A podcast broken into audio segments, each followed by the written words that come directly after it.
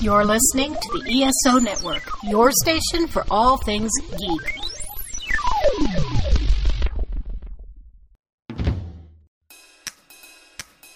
Hey, hey, we're Monkeying Around, a podcast about the monkeys. I'm Veronica Dashel, I'm Elaine Sweatman. And I'm Charles Kelso. and we're too busy monkeying around to put anybody down.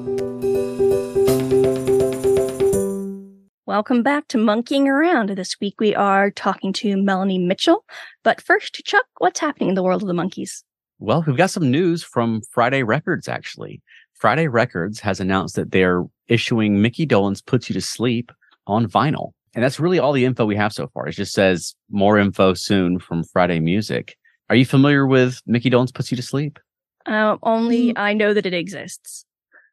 I am familiar with a few of the songs because I have used them for Song of the Day before. Okay.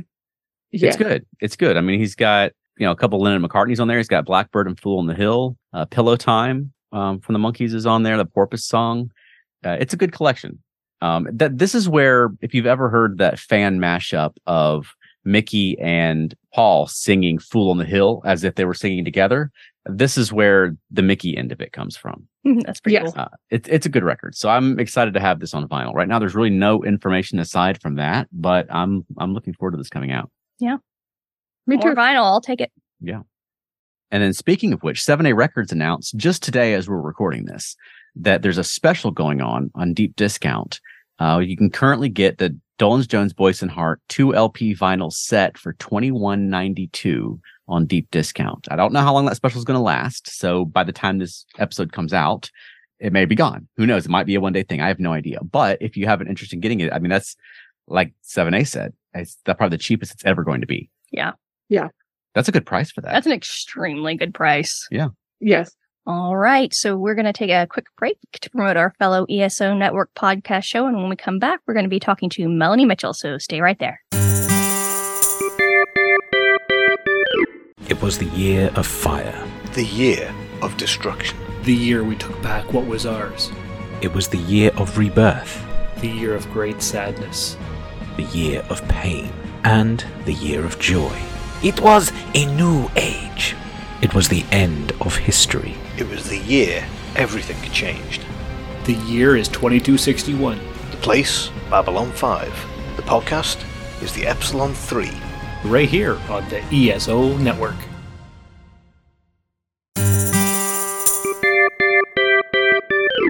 Welcome back to Monkeying Around. This week we are joined by author Melanie Mitchell of Monkey Magic, a book about a TV show about a band. Welcome, Melanie. Hello. We're happy to have you. Yeah. Thank you so much. I'm thrilled to be here. Excellent. So tell us about how you got into the monkeys. Well, I am an extremely late bloomer. I was technically old enough that I could have seen the show on NBC back in 1968. Oh. I would have been six at the time. Yeah. But I didn't. Okay. We only had one TV in the household. I had no older siblings, and my parents would not let me choose what was going to be on TV. right. so I kind of missed out on the whole thing. It- It all just sort of slipped past me. I was vaguely aware of the TV show. I had a couple of the records. I went to one concert in the 80s and didn't get it. Hmm. And I heard in March of 2012 that Davy Jones had passed away, and it was on all the news shows and it was on all the newspapers and magazines, and everyone was talking about it on the radio. And I checked it out. I was curious. I fell down the monkey hole. I have been falling ever since. I hope I never Understand reach the that. bottom. Yep. Yeah, that tends to happen. That Yeah. tends to happen. Once you get, you, you get a little taste of the monkeys, and pretty soon you're dressed like Mickey Dolan's. you know, you're like, what's, what's what happened? Following Shoesway Blues all over the Eastern Seaboard. Right. Yeah. I, I once had the opportunity to meet Maggie McManus, Oh, um, nice. and I thanked her on behalf of all the first generation fans and second generation fans who kept this thing going Right. for all those decades, because that's why there was a monkey hole for me to fall into. I That's mean, absolutely right. the internet was just bursting with concert footage and interviews and TV appearances and teen magazines and this and that and the other thing. And I just went from one video to the next video to the next video to the next video to the next video. And it was just, I, I was trapped. right. So your book focuses on the TV show. Um, what is your favorite album, though? My favorite album. Hmm. I don't tend to think of the monkeys in terms of albums simply because that's not how I experienced them. right. Yeah. Right. So if I had to pick a an entire album as a set, it would have to be Good Times, simply because I was there for that. Yeah. That makes sense. Yeah. Mhm. That was that was our first one as well. Yeah. So We're really partial to that album. That was sort of uh, the start of our monkey fandom. 'Cause Like, Kind of Wow. like you, I'd been familiar with the monkeys for a long time until one extent or another. I knew the hits, you know, the ones that they played on all these radio. But it wasn't until She Makes Me Laugh came out and it really got my attention. And like it re- reunited me with that music that I loved growing up. And Mhm. yeah, and like you, we fell on the monkeys rabbit hole hard. as you- right. And I'm I'm the one who had been standing around the hole since 1986, just going, "Oh, cool. What's that there? Okay, maybe one day I'll get there." Yeah. well, the good to get back. I, I mentioned that I had been to a concert in 1987, and I know it was eight- 1987 because I remember Weird Al Yankovic opened for them. oh, nice. Did a little research, figured it out. um, and the one s- concrete memory I have of that show was Peter playing Bach on the keyboard, Hmm. and all of the people in the crowd going wild. and I'm sitting there going, I don't get this. Why is everyone so excited about this? I, I didn't have the information to know Right. what it was that I was seeing. Yeah. So I missed it. Yeah. I know Yeah. now. So Good Times was your favorite album. Um, is your favorite song from Good Times, or do you have a favorite song from elsewhere? I don't have a favorite song. I have different songs that I like in different ways. Hmm. Yeah. Um, if I had to pick one of the classic, you know, hits, it would be Pleasant Valley Sunday. Um, but from Good Times, I really love me and Magdalena. Yeah. Yeah. That's that's Yeah. been a, a huge that was a huge one for them. hmm And I also going to throw a, a curveball into it. Um, for some, well, actually, for several reasons, there's a song from the Just Us album that I really love. okay. Um, I believe you. Okay. which is I know. Yeah. one that a lot of fans don't care for, but it really it really touches me. I really love that. Well, that's Yeah. great. Awesome. Now, when in 2012, when you started getting into the monkeys hardcore, and you, I, I assume you went through and watched the episodes. Mm-hmm. Mhm. How? Well, well, first of all, first of all, I started finding them on YouTube. They back Okay. then they were on YouTube, and I was Right. sort of sampling. Hmm. Um, there were a lot of partial you know, little scenes here and scenes there, and some Yeah. complete episodes. I dropped a lot of hints to my family, and nobody bought me the DVDs for my birthday. So on my birthday that evening, I stopped by my local Barnes and Noble and bought the DVD, and I binge watched both seasons in the course of about two weeks. I Wow. Wow. was absolutely, and there were moments where I go like, "I've seen that before." Hmm. Yeah. I, you know, I yeah, sort of vaguely remember that that that scared the dickens out of me when I was a kid. Yeah. because I didn't get the humor and I was Right. still not quite formed enough to understand why it was funny. Um, but you know, I just binge watched and then there were all the commentary tracks and the extras, and I was so excited that I just I burned those DVDs until there were nothing left. Well, I'm guessing you liked the show when you watched it. Very much. Yeah, I guess Good. you might say I did. so, what prompted you to go from there to writing a book about it? Well, I didn't start out to write a book. That was Okay. never my initial intention. Um, I had found a group of fans, a community of fans on Mm. Tumblr. Okay. I don't know if you remember the Tumblr um, site, but um, it seemed like in order to join the conversation, you had to have something to contribute. Mm. and you know people were posting concert videos or scans of old teen magazines or memories of the concert they saw in 19 whatever and i didn't have anything to contribute but one thing i knew i could do because i'd done it before for other tv shows is to write episode reviews Okay. and with a little sense of humor and you know a little bit of critique and insight as to what works what doesn't work what's funny what's not you know stuff like that Mm. um tongue in cheek Yeah. and i started putting those up on tumblr just basically to try to find somebody to talk to Yeah. right. and after a while, I started having, you know, five or six people and then 10, and it just sort of grew, never very big. And then I got a message from a fellow named Andrew Hickey. Andrew Hickey is an author. He's written a whole lot of books about music. He's written Mhm. about the Beatles, he's written about the Beach Boys, but he wrote a book called Monkey Music. Okay. And he contacted me, and I'll never forget what he said. He said, You know, you've got a book here. Wow. And after I scraped myself up off the floor and shrank my head back down to its normal size, I said, Why would anybody pay money to read what I put on the internet for free?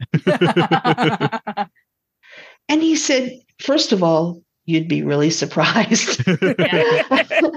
and secondly, he said, There are all kinds of books about the monkeys, but nothing about the TV show. Mm, No Yeah. one has written out there since then. There have been a couple more. right. Mhm. But at the time, there was no book about the monkeys as a TV show. Hmm. And here I was producing these episode reviews at a steady clip. Yeah.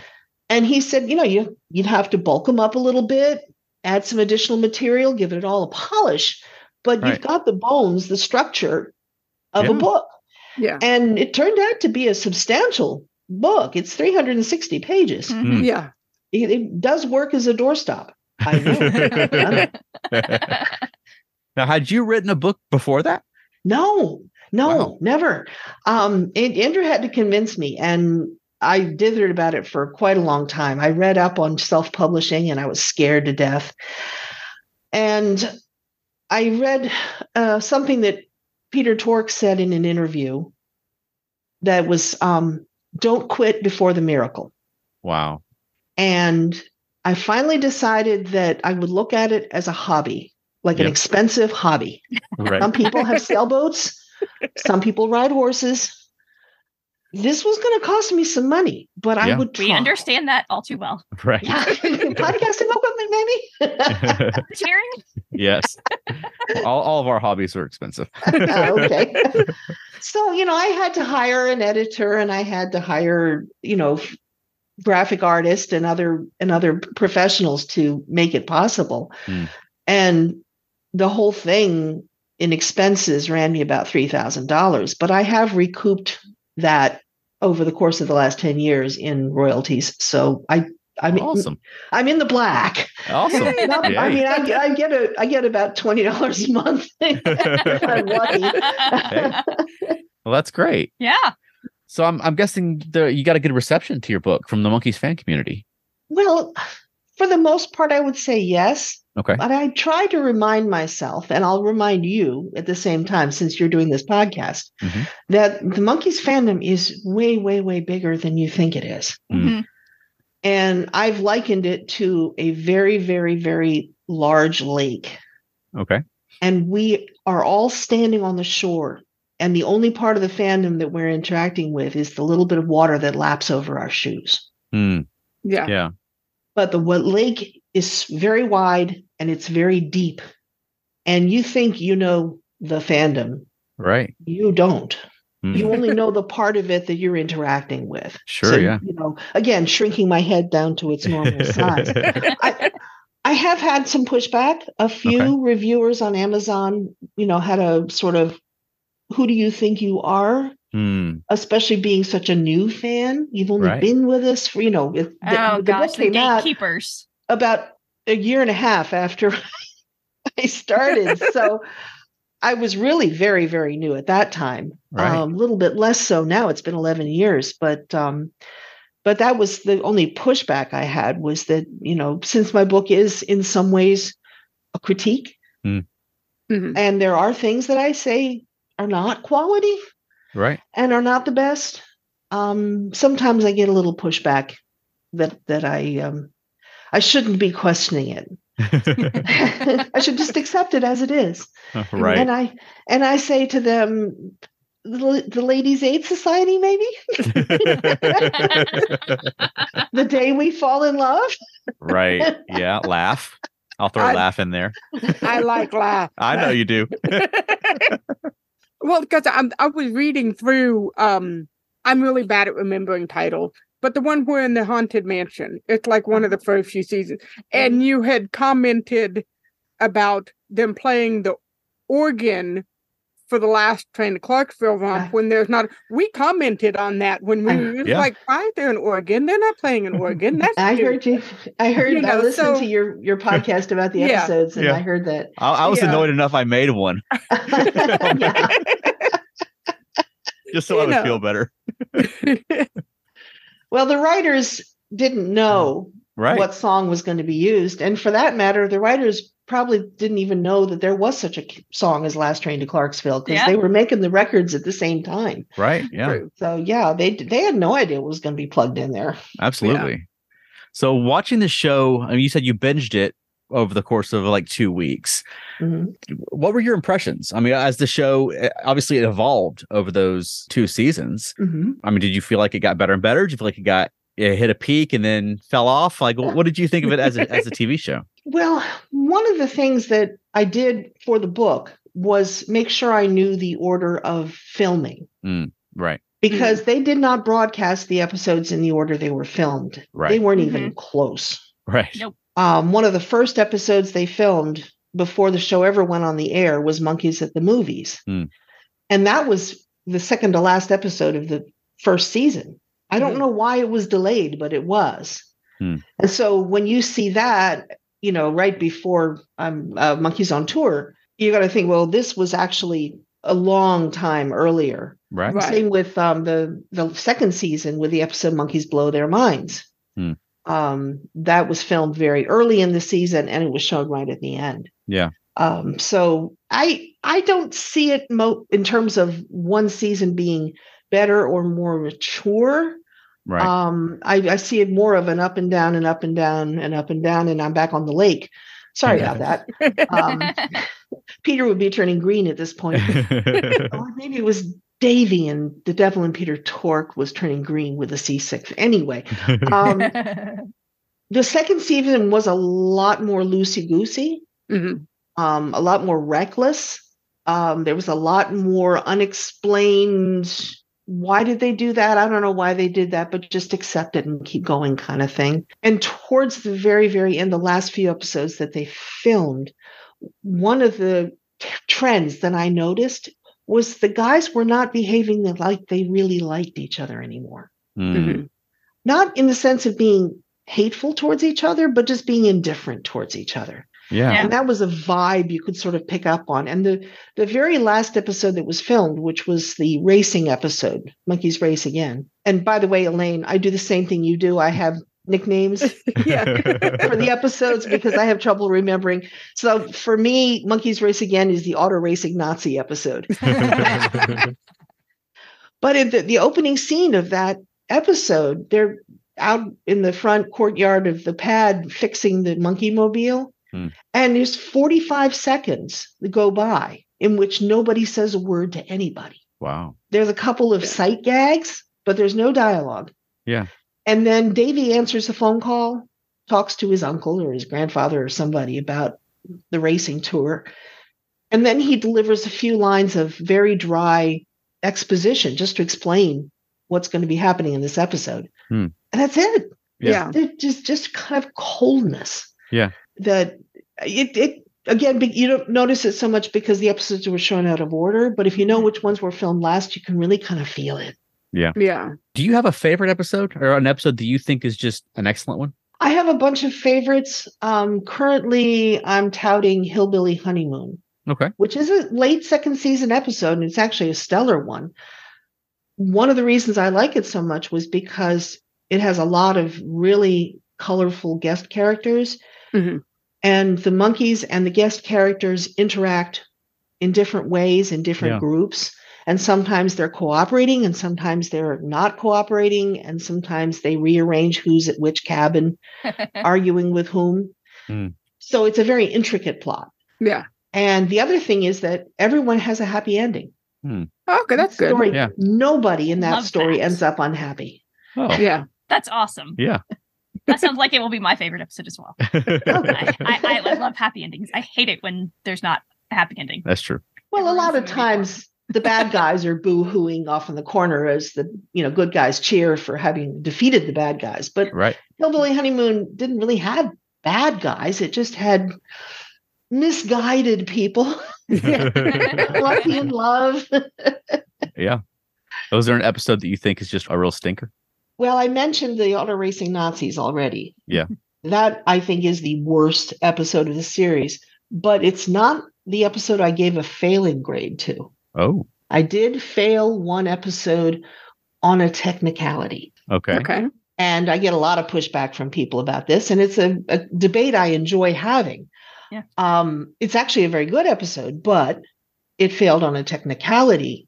And that is that the episode is irredeemably racist. Oh. Mm, Yeah. Okay. And the episode is called Monkey Chow Mein, Yeah. the Chinese spies episode. Right. Yeah. and I struggled with that one. I Yeah. every time I started on a review, I would queue it up on the DVD and then I'd watch it over and over and over and over and over again until it was firmly ingrained in my thought processes Right. so that I could start to come up with an angle for Yeah. that review. Right. And then I would start looking for the, you know, the nitpicks and the monkey magic and the breaking the fourth wall and stuff like that would come later. But I Mhm. I must have watched Monkey Chow Mein a dozen times in the course of 24 hours. Oh, that's a lot. And the more I watched it, the worse it got. Hmm. Mm. Yeah. The racism.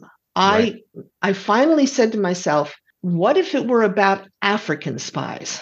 Right. Right. Yeah.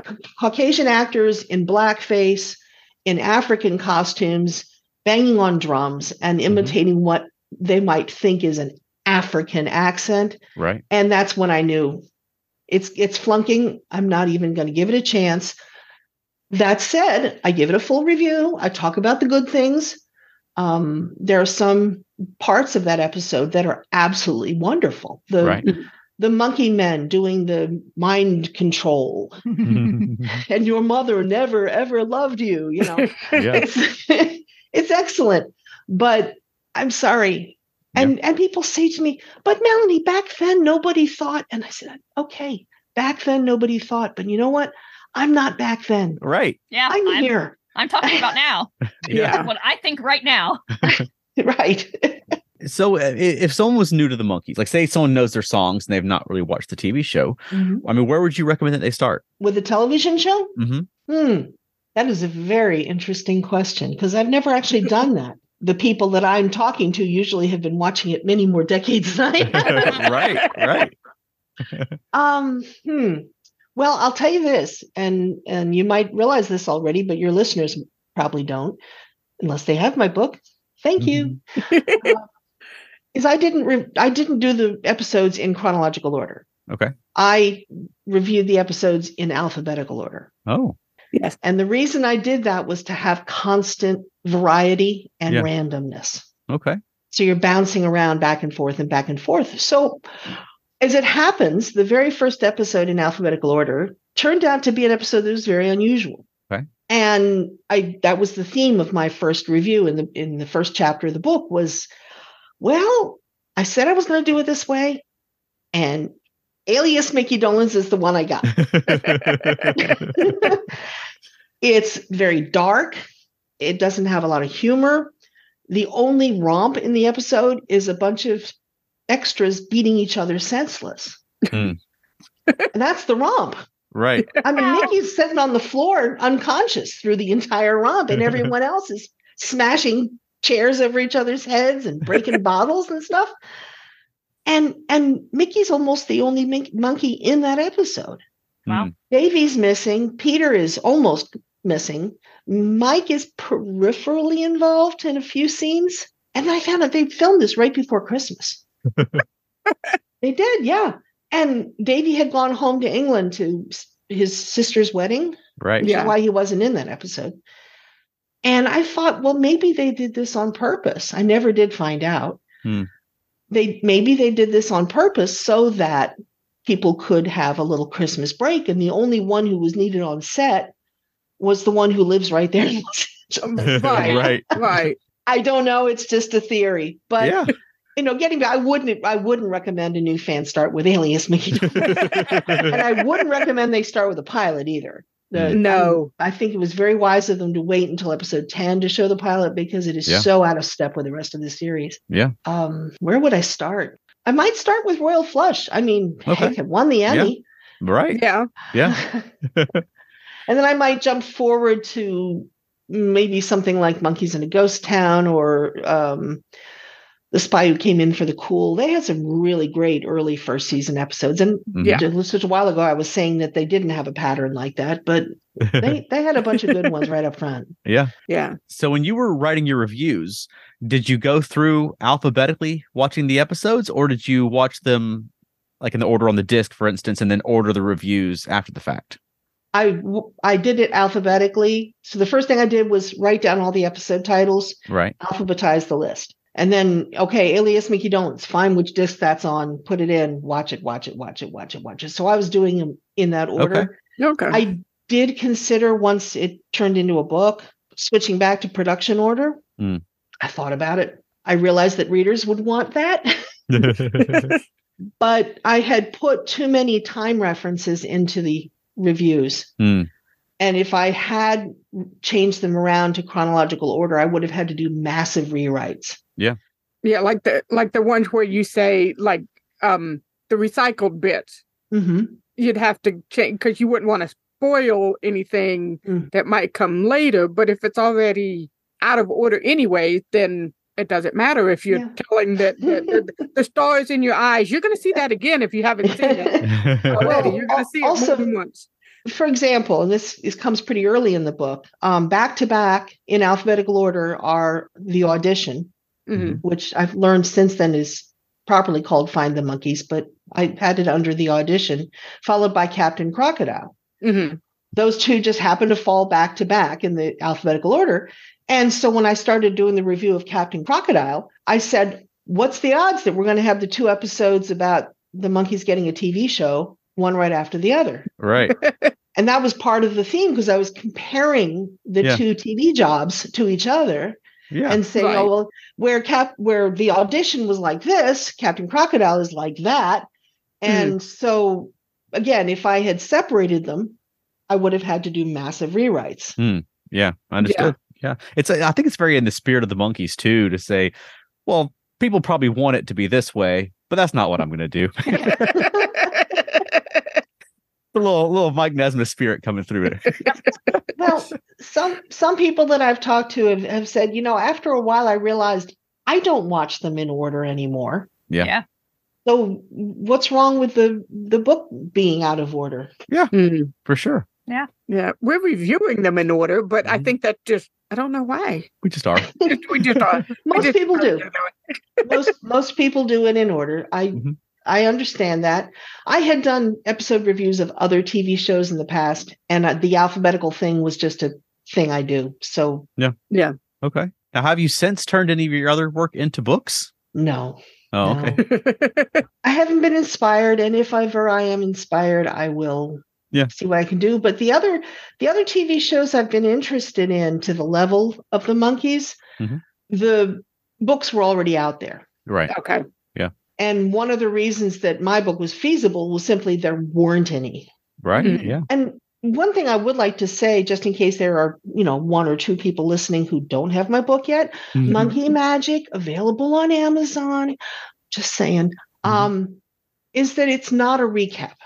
I've had people say, even in reviews, they said she recaps every episode, and I'm like, no, I don't. I don't recap. I every chapter starts with a one sentence summary of what the episode is about. I Mhm. call it the in which. Right. And Once you get past that, I am not telling you what happened in the episode. I'm assuming you already know what happened in the episode. Right. So I'm not going to tell you the plot. I'm not going to tell you who the characters are. I'm not going to tell you who said what. That's up to you. I'm starting with themes, Mm. Yeah. quality, plans, character arcs. That's where I am. Yeah. So, how do you think the monkeys holds up as a as a work of television, sort of separate from Hmm. the whole fandom and music end of it? with the exception of that one episode. right. Well, it's not just the one. One of the recurring themes in the book is things that really seemed funny at the time, but Mm, nowadays really aren't. sure. Hmm. Um, and Monkey Chow Mein wasn't the only episode with a racism problem, it was just the worst of the lot. Right. Um, so, in that sense, in the sense where we have to cross our fingers and look aside and say, well, back then they didn't, you know, Yeah. that is a problem. Mhm. However, the humor is timeless. Mm. Um, Mickey Dolenz is fond of saying that because they weren't topical in their humor, um, that's why it, it doesn't get old. Mm. They're not doing the headlines. Right. Right. And to Mickey, I say, have you watched the Aliens episode? recently?" Mm-hmm. because that one is very topical. Yeah. Um, it's all about, you know, do you know who's moving into your neighborhood? hmm Yeah. Um, it's it's a it's got it's got some very timely mes- messages in it, but it it was different enough that I think it does hold up very well, and the fact different enough that I don't think anyone has managed to copy it. Right. Mm-hmm. yeah. Um, there have been some attempts, but it just it really does stand it it it was groundbreaking enough and uh I think it's it stands very well on its own. Hmm. And the fact that we're all still talking about it 50 years later Yeah. is a Absolutely. good sign. Yeah. And I've I've always been a big fan of old shows, old movies, old books, Mhm. things like that. And you know, in discussing them, and like you say, the, the topic comes up that this doesn't hold up, that doesn't hold up, and so forth. Mhm. And the way I look at it is, I mean, I'm I'm encouraged when I look back at something that's 50 years old and it seems out of date. You know, Mhm. that uh, that means we progressed since then. That Yeah. sort of our sensibility. I mean, it, it would it would be terrible if I watched a 50 year old show and it was more advanced than we are now. We're headed that way. Yeah, well, let's hope not. Let's hope not. So, in, in that respect, I, I find it encouraging that we're that we're moving forward, and I can appreciate what it was at the time. But also, you know, there's a lot of things, in even my favorite old TV shows that I don't care to carry forward. Yeah. you know, some things stay in the past. Yeah. Well, I'll give you an example of, of a pleasant surprise. And I actually realized this partway through that watching the episode over and over and over and over and over again before writing the review. Right. Um, there's an episode that's uh, they're looking for a treasure on uh, Gilligan's Island. You know, it's an island. Right. Yeah. And there's a there are two characters on the island, and one of them is an Australian adventurer, and the other one is a, a tall black man wearing African costume, wi- Mhm. carrying a shield and a spear. and I was fully prepared to be, oh my God, I can't believe they're doing this. And it, you know, I was cringing and cringing, even though to his credit, Rupert Cross is very funny and he did a great job with the role. But then I noticed, like on viewing number six, he's wearing a kilt.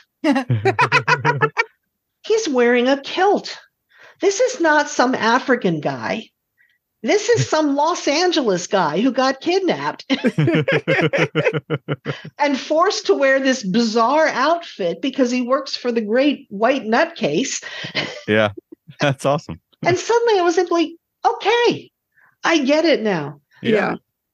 Um, there's another example, the um, case of the missing monkey. This is the one in the hospital. And uh, the bad guy dresses up like a Chinese restaurateur, Mhm.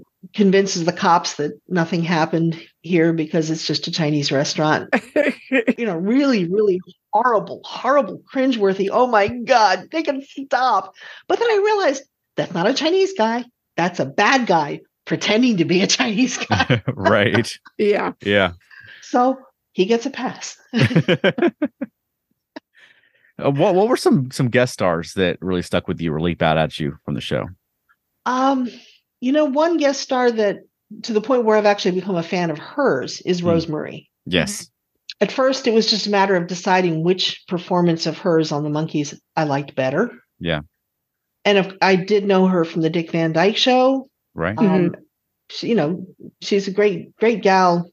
But I watched, I was actually watching as it was being prepared to be released. And then I went to the theater and saw it. Um, an, a biographical film of Rose Marie Hmm. came out about five years ago, just before she died. Right. Yeah. Um, I think it's called Wait for Your Laugh Mm-hmm. what an amazing life that woman had. Yeah. She broke into show business when she was three years old. Yeah. Her father put her on stage and she started singing, and everyone was like, I can't believe that sound is coming out of that little girl's mouth. Yeah. um, she she was a generation before Shirley Temple, she was Shirley Temple. Yeah. She was selling out theaters, she was on the radio, and I don't mean locally, I mean NBC nationwide radio programs. Her face was on um, sheet music and snacks and and covers of magazines, and her na- her her stage name was Baby Rosemary. Right. And when she was a teenager, she dropped the baby Mhm. part, but she never added her last name back in. Hmm. She was before Cher, before Bono.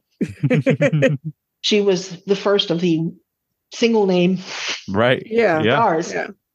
And throughout her long career, she was Rosemary, not Rosemary Mazetta hmm or Rosemary Guy, which was her married name. She never Mm-hmm. Mhm. used her, her father's name or her husband's name Hmm. as her stage name. Yeah. Um, what an amazing woman and what an Yeah. amazing life she had. Her her dad was mobbed up and you know, she would come off the stage at some nightclub and sit down with the mobsters and they'd you know give her a non-alcoholic drink and, and say you know we'll take care of you little girl fascinating life yeah. Like you, I first knew of her from the Dick Van Dyke show. That was what I was, I grew up watching. And then later I, I would see her on Hollywood Squares and things like Mm-hmm. that. Yeah. Every time I see her in anything, she's just fantastic. Yeah. And such an amazing voice. hmm Mm. Um, you know, what she did on Monkeys in a Ghost Town was sing badly on purpose. Yeah. Right. And it takes a remarkable skill to sing badly on purpose. Mm. Mm-hmm. She really is an amazing singer, was Mhm. Yeah. an amazing singer. Yeah. So, anyway, you asked. There's the guest star of the hour. I was just talking recently about um, uh, Bio, Joey Bio, Okay. um, which is um, Captain Crocodile. He was the little 12 year old network executive Okay. with Mhm. Tinker Toys Mm-hmm. Yeah. who hired the monkeys to be on Captain Crocodile show. yeah. Joey Bio, before he did the monkeys, was on Broadway Oh. in Oliver Oh, wow. Oh. playing the Artful Dodger, Oh, really? which was Davy's role. Yeah. Can you imagine the two of them getting together and comparing notes R- Right. backstage on amazing. Captain Crocodile? Yeah. I'd love to hear those conversations. Right. That'd be amazing. I, I have a Facebook group. I'm going to Okay. plug that now. Please. I don't get any money off of it. Like I do get off the book, but um, Facebook is also called Monkey Magic. And Mhm. basically, this is my book going into um, ex- extra innings, basically. um, we talk about well anything monkeys is fine but specifically one episode per month Hmm. Mhm. alphabetical order but going backwards oh. Just why 'cause. not right. Just 'cause. Yeah. and it- you spend a month doing a deep dive into that episode and we do things like you know which guest star was the mo- or which guest character was the most intriguing rate the romp i Mhm. give a prize for set design Oh. um, you know, different things throughout the course of the month. And Yeah. then at the end of the month, we decide who gets the cookie for that episode, Mhm. which is the prize for the the real person, not fictional character, who did did something to make the episode special. Hmm. So it could Yeah. be an actor, or it could be a writer, or a producer, or a director, or set designer, or costumer, or you know anybody. It usually goes to one of the actors, but you know once in a while we get lucky and it goes a different way. Okay. That's awesome. If you want to talk about the monkeys as a TV show, the Monkey Magic Facebook group is a fun place. It's Yes. called Monkey Magic, just like my book. Awesome. Yes. After I wrote the book, I started collecting copies of TV scripts. Okay. and I got as many as I could get my hands on, which is about 20 or 25. I haven't counted them recently. Okay. But I did something that I called the script to screen project. Hmm. And I'd compare the script to the finished episode and try to find changes. Yeah. And then see how those changes reflect on the creative process. Hmm. And I've discovered some remarkable things in the course of doing the script and screen project. And there's one that I like to share with anyone who will sit still long enough to listen. Please. So if you need to cut me off, No. No. No, no. Oh, please keep going. This is fascinating. Yes. okay. You guys did the um the pilot Mhm. not Yes. too long ago. You talked about the pilot. And of course the the pilot that we see is not the original pilot. Even the one that they say is the unaired pilot is not the original pilot Right. because they that one flunked it was so bad that they had to recut it and when they Mm. recut it they didn't save the original. Right. Right. So we don't have the original to see, but I've got a script. Oh wow. And so I see some things in the script that don't make sense or were changed drastically in the course of that edit. Yeah. And the biggest one is the scene right at the beginning of the aired pilot or the unaired pilot. It's the man in the street interview. Yeah. Okay. And you see uh, it's a dark night, and there's a guy with a radio microphone, and he's interviewing a pompous doctor about what he would do if he saw somebody being in a fight. Mhm. And the doctor says, I jump in with fists and feet flying. And then when their monkeys show up and actually stage a fight, the doctor runs away. Right. And that's the joke. But it has nothing to do with the episode. It's, Right. I, I even said this in my book. And then again, I wrote the book before I got the script Yeah. um, about how horribly out of place that Mm. scene is. It doesn't make any sense. Turn, turns out that scene is not at the beginning of the script. That scene is in the middle of the script. Yeah. And it actually occurs after Vanessa flunks her history test. And right before that man on the street scene, Vanessa's father has come to the record store where Rudy, the manager, owns Yeah. the record store and confronts Rudy and says, you know, this boy, he's dating my daughter, made her flunk her history test out until 1 a.m. I don't want them to play at the party anymore. They're terrible people. And Rudy's like, believe me, if you got to know them, you'd really like them. They're nice kids. and they're having this discussion in the record store, and then they walk outside right into the man in the street interview. Hmm. Now go back and queue up your DVD and watch that scene again. Rudy and Mr. Russell are in that scene. Yeah. they're there on the screen. They're watching what's going on, they're reacting to what's going on. Mhm. Suddenly, the scene has context Right. that it never had when we saw it at the beginning of the episode. Yeah. And when the doctor runs away, Mr. Russell turns away in disgust. Right. And Rudy is looking at the monkeys as they're scampering away in the other direction, which means he's looking right into the camera and laughing. he's laughing with his, I mean, throws his head back and guffaws because he knows these kids and he thinks that was funny. Yeah. Mr. Russell didn't think it was funny. And the last line in the scene in the script is keep those boys away from my daughter. Mm. Wow. And the next scene is Jill, who is Rudy's daughter, on the beach telling the guys, You're in big trouble. Yeah. oh, that makes a lot more Yeah. sense. You know, how it all fits together now. Yeah. Wow. And they always talk about too about the monkeys how they're encouraged to improvise. Mhm. so I've always wondered like how much of the dialogue is was scripted dialogue and how much of it was the monkeys. That's that is a popular misconception that Okay. I'm very happy to put to rest. And part of the reason that I can say that so confidently is because of another book about the monkeys TV show by Ro- Roseanne Welsh. Okay. um, called Why the Monkeys Matter. She is a screenwriter Okay. herself. And she bolstered this, which I've also heard from various monkeys in interviews. There was very little live improv going on. Right. The scripts were written for them by professional writers, and the professional writers deserve the credit for the scripts they wrote. Right. Mm. What they did do was paraphrase. Hmm. A lot of times a, a sentence would come out. It's the same sentence, but the words are switched around, Mhm. or they might use a different slang word. Right. Mm. So they were basically delivering the same line, but slightly differently. Yeah. But on the set, they had to be on their mark so that they'd be in focus with a light shining on them. So they Mhm. couldn't really do what Yeah. we think of as improv. They Right. had Yeah. to deliver what was on the page or Mhm. they mess it up. Right. But Frawley, especially uh, James Frawley, their director who directed about, about half of the episodes, would encourage them to come up with ideas for the romps. Mhm. So, and I saw an interview where he said that, you know, it'd be like, okay, guys, we got a bow and arrow. What can we do with a bow and arrow?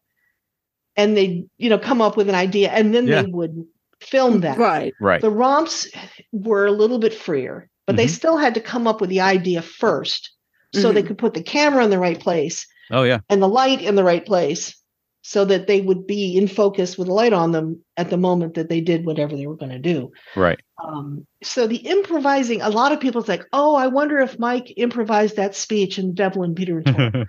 It's like, no, he No. did not improvise the speech in Devil and Peter and Tork. That right. was written by a professional writer. right. Yeah. Give the writer some credit. yeah absolutely and that makes sense because i mean you, you you've got a narrative story and they're shooting it on film so you can't Yeah. just burn film and risk run- coming up with a story that doesn't make any sense in the end Yeah. you know what i mean because even, even within an episode the scenes aren't filmed in order you film it this set and this setup and this set and this setup um and so i mean that so that what you're saying makes a lot of sense that's why i've never read an actual monkey script every time i find one online it's a transcript that seems like it's just copied from the Oh, episode Try Um, try again. They are okay. out there. Um, I paid about twenty dollars per episode from some guy who has an original that he Yeah. photocopies, sells, then photocopies another one, sells, photocopies another one, sells.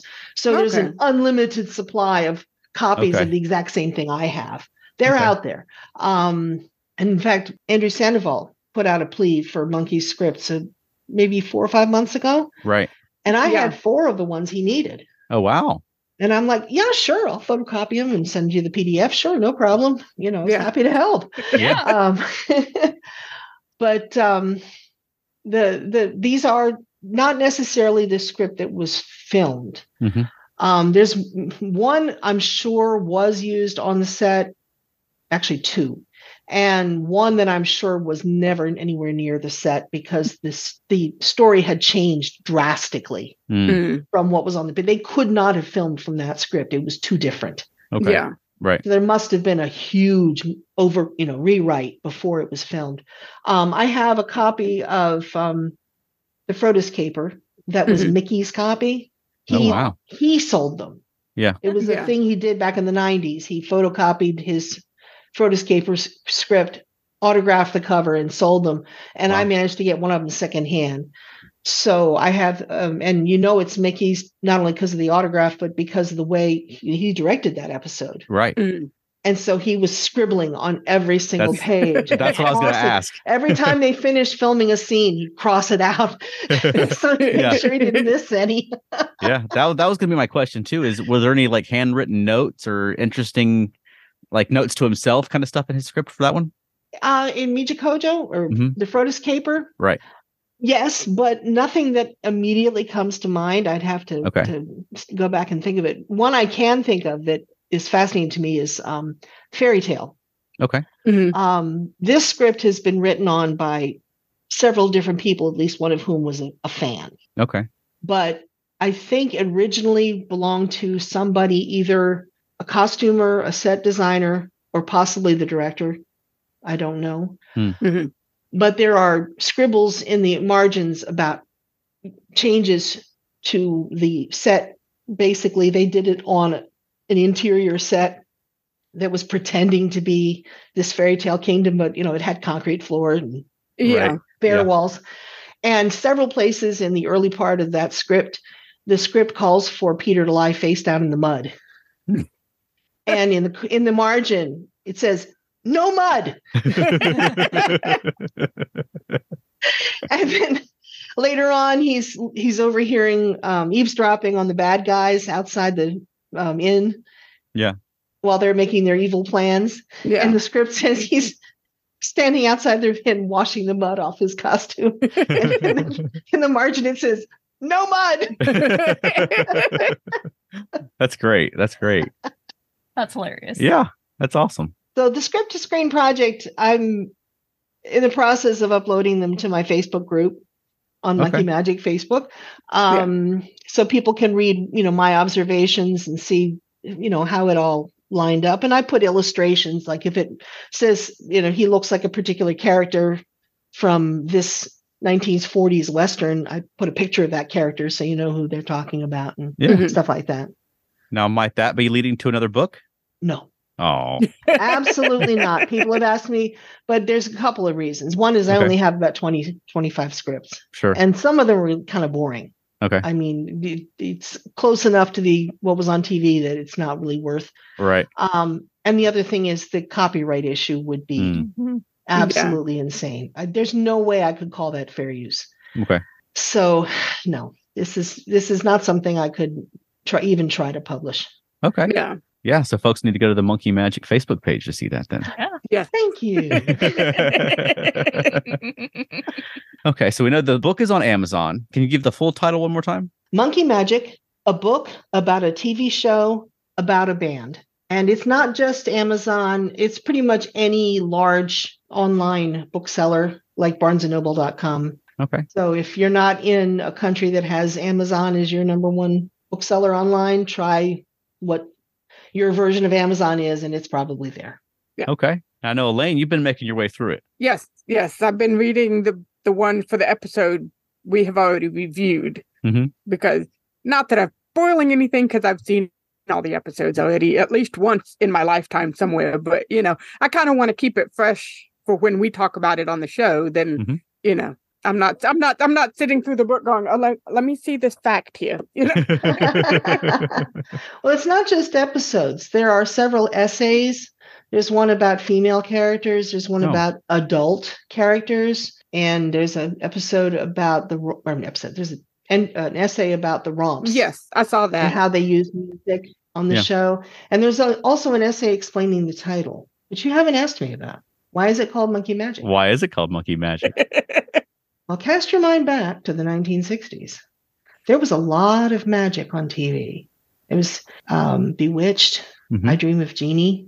There were things like Mr. Ed, Mhm. My Mother the Car, I forgot the about Ghost that. and Mrs. Muir, the uh, Nanny and the Professor. I mean, there was a lot of magic on TV, and that's how I perceived the monkeys when I was a child. Oh, was as a show about people who had magic abilities. They do. Yeah. They are able to conjure things up out of nowhere. yeah. It's because they need a prop. Suddenly the prop appears. Yeah. Yeah. They can teleport. Remember that scene in um, uh, Your Friendly Neighborhood Kidnappers when they're getting dressed? hmm One by one, they disappear out of the scene, and then Yeah. one by one, they come back in. Mhm. Um, one of my favorite magic abilities is some shared imagination. Hmm.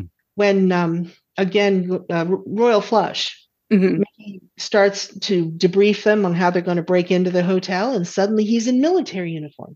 But it is not just he who's in military uniform; the others are all in military uniform, and they all immediately adapt to this altered reality as a Mhm. group.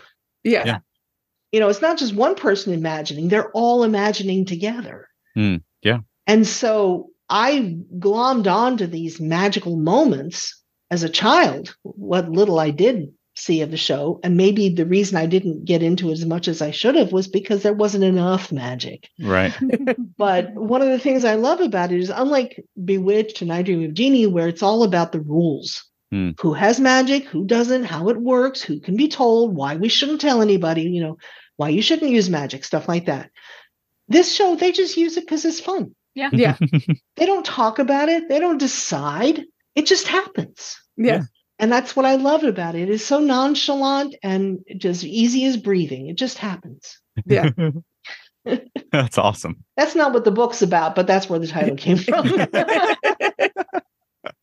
Okay, so yeah, folks, definitely go check out the book, and then um, your Facebook group is also called Monkey Magic. yes. And is there anywhere else that we should be directing people to find more of what you're doing? Well, right now I'm on a podcast with you. that will be No. sharing. yeah, the, the, the Facebook group is pretty much where I live my fandom right now. Awesome. Okay. Well, thank you very much for joining this. This has been a lot of fun. Yeah. Thank you so Thank much. I you. really appreciated it. Yeah. Yeah. Best of luck with your travels through the episodes. I look forward to listening to them. Well, thank you. Thank you. Thank you. That was a really fun interview with Melanie Mitchell. Everyone should really check out her book, Mhm. get those numbers up for her. Yeah, she has a lot of good insights on the show. hmm And I mean, I think it's interesting that there's a lot of fans who disagree with her opinions, but that's going to happen when you put opinions out about a show that people have liked and cared about for half a century or more. you know, since they were Right. young, people are going to have any opinions. show. Yeah. so I think that's cool that she's got her her thoughts sort of collected in that in that book. Yeah. Pretty amazing. Yeah. All right, Chuck, do you have a you may also like for us this week? I do, and this is actually one that you suggested.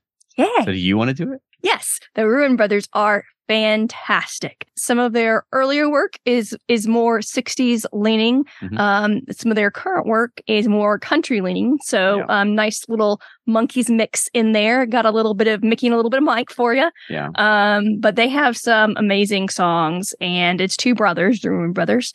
They were originally based out of the UK, and now they're based out of Kentucky and touring the US Mm-hmm. um, on their current tour. So uh, definitely, definitely check them out. They're a lot of fun. Yeah, and their original album, All My Shades of Blue, it's very much in the vein of like the Everly Brothers, a lot of like Roy Orbison sound to it. And like, Rick Rubin produced that album. They really captured that vibe and very, very retro and fun. But then their second album, Ultra Modern, was as if you took that it's like 1962 group and transported them to the present day because all of a sudden the production was very sort of slick and modern and but using um you know, the style of music that they like but with a different spin on it, which is really surprising. And then their Yeah. third album is another really surprising album because it's a Western noir. And it's it's like the cowboy songs, like Johnny Western, those types of songs, but they mix in a lot of like early 60s um synthesizer like electronic tones. It has sort of like a forbidden planet kind of feel to it. It's like mixing like old sci-fi and old western songs together. It's it's a really cool album. It's probably my favorite album of this year so far. Hmm, mixing Western and space. Yeah. What else tried to do that that you like? but um, we we got to see them when they were here again. We've seen them before, but they were back here in Atlanta, and we had a lot of fun at the concert. Mm-hmm.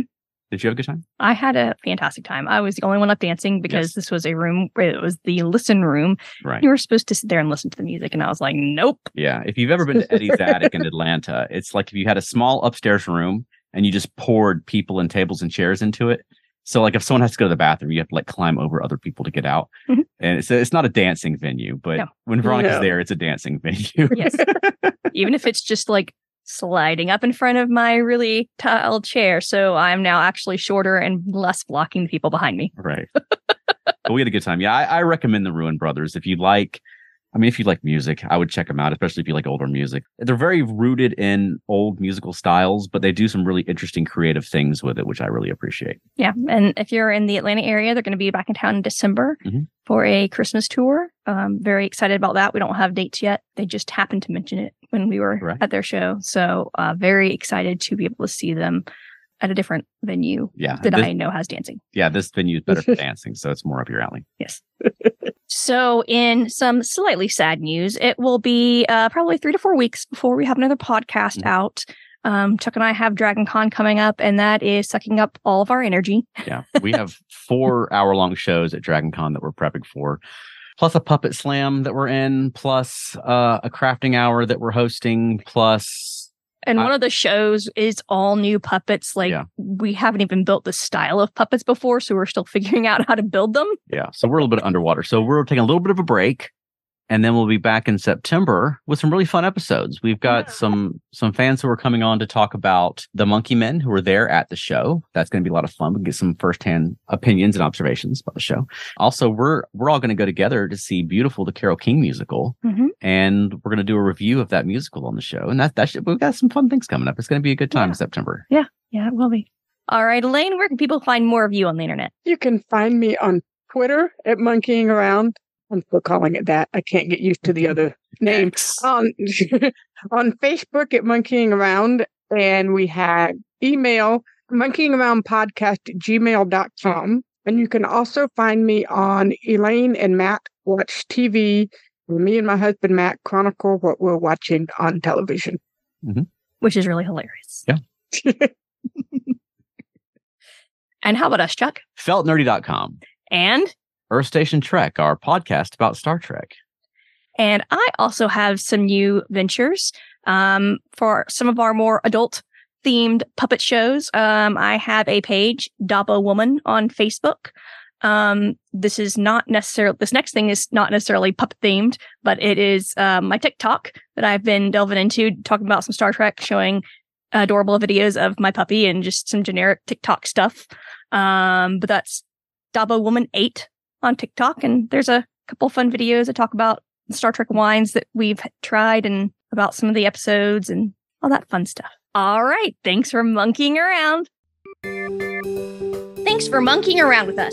Be sure to like and subscribe to us on your favorite podcast platform. Check us out on Twitter, Facebook, and monkeyingaround.com. I'm very bad with thinking of questions. I know you haven't said anything in a while.